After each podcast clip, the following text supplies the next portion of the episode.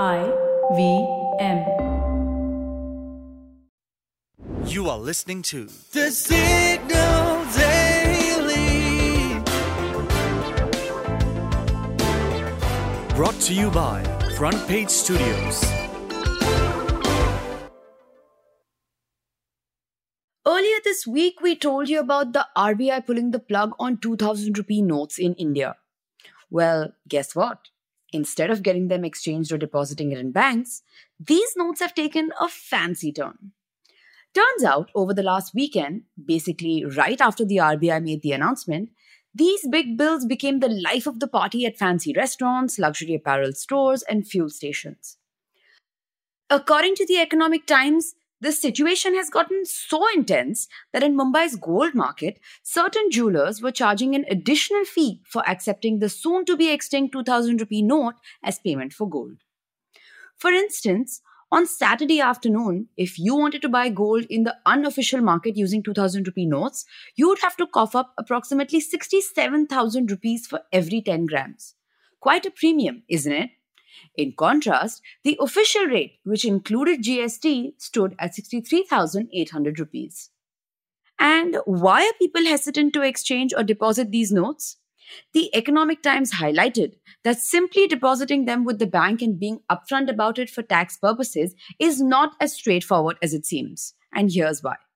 Back in 2016, when people tried this approach, they ended up facing unexpected tax demands and received notices for reassessments even as late as 2021. It was a real headache. What's more, back in 2016, just like today, jewelers had a trick up their sleeves to help folks transform their secret stashes of those old 500 and 1000 rupee notes into something legit. Even though buying gold with those banned notes came with a hefty price tag in 2016, buyers didn't end up losing out because the value of gold skyrocketed later on. This time around, it's not just gold though. In another example, Mint noted that Darveys.com, the online luxury retailer that sells bags, shoes, and clothing by over 100 top notch brands, recorded a remarkable surge in orders over the weekend. We're talking about a 30% increase in sales. Now, what makes this noteworthy is that this happened during a time when the company usually sees slower business. Because between the months of May to July, people are off on vacations abroad, doing their shopping elsewhere.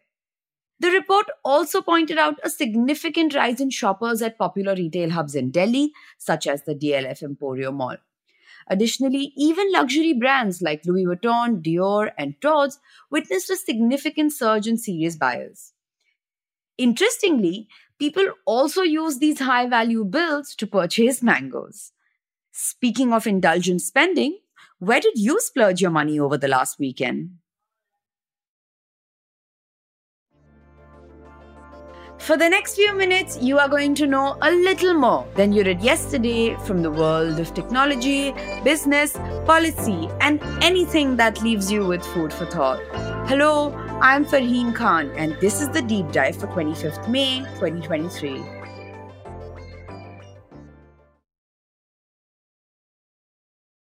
There's less than a week to go for the quote unquote hard deadline to raise the US debt ceiling, but talks between US President Joe Biden and House Speaker cum Republican leader Kevin McCarthy are at an impasse. The debt ceiling or the debt limit is basically the total amount of money that the US government is allowed to borrow to pay for its expenditures. Since 2001, it has run on a fiscal deficit almost every year, which is why the US Treasury Department had to keep borrowing. And currently, the country's national debt and its debt limit stand at $31.4 trillion. Although the situation is a bit like will they, won't they right now, raising the debt ceiling is in fact not a rarity. According to an article by Council on Foreign Relations, a NY based think tank, the US Congress has increased the debt ceiling as many as 78 times before, whenever it was necessary for the government to borrow and pay for its bills. Fun fact 49 of those increases happened under Republican presidents. Now, given the urgency of the matter, the Congress can either choose to raise the debt ceiling or suspend it, or even allow the US Treasury to go beyond the said limit for the time being. But more than a reconciliation, it seems that both Democrats and Republicans are looking for political leverage. The Republican controlled House of Representatives passed a bill last month that would increase the debt ceiling by $1.5 trillion in exchange for a significant cut on federal spending, with the exceptions of Social Security, Medicare, and the military. But Democrats, who control the White House and the Senate, want to raise the debt ceiling without any spending cuts on welfare programs. What they want to do is raise taxes instead. But what happens if the debt ceiling is actually breached and the US runs out of cash to pay for its bills? Could there be a way to avert the crisis? These are probably the kind of questions that all of us are thinking about as negotiations continue to be in a logjam. So, allow me to take you through some of the likely scenarios. The first scenario, let's consider that the worst outcome. A breach is going to weigh heavily on the US economy. It is already quite vulnerable from the US Fed hikes and standing on the verge of recession. Crossing the debt ceiling would weaken the US economy further and potentially cost more than a million jobs. The repercussions of this would be felt far and wide. Scenario number two a close shave. There is a bipartisan deal, and the debt ceiling is increased or suspended just before the deadline set by US Secretary of the Treasury Janet Yellen, just like the way it panned out in 2011 during Barack Obama's presidential rule. In this case, spending cuts would be inevitable. It's all about when and by how much. In the third scenario, which is bypassing the Congress, the Biden government invokes the 14th Amendment that states the validity of the public debt of the United States shall not be questioned. But this is likely to come with legal entanglements, and it seems that the Biden admin is wary of this move. Fourth scenario is a clean debt limit suspension without conditions.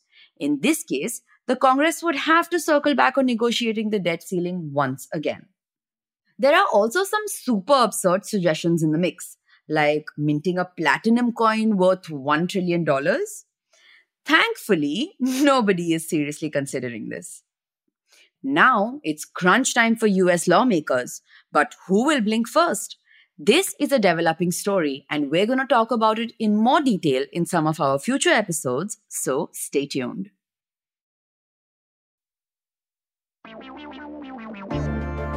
If you like listening to the Signal Daily, please show us some support. Rate and review us on Apple Podcasts and Spotify. We'd love to hear what you have to say about this podcast, so feel free to shoot an email at hello at thesignal.co. The Signal Daily is produced in association with IVM. The episode was written, researched, and produced by Shorbori and Manaswini, edited by Roshni Nair, mastered and mixed by Manas and Nirvaan. You can catch this podcast every morning on Spotify, Apple, Amazon Prime Music, Google Podcasts, or wherever you listen to your podcasts. We are the signal.co on Instagram, LinkedIn, and Twitter.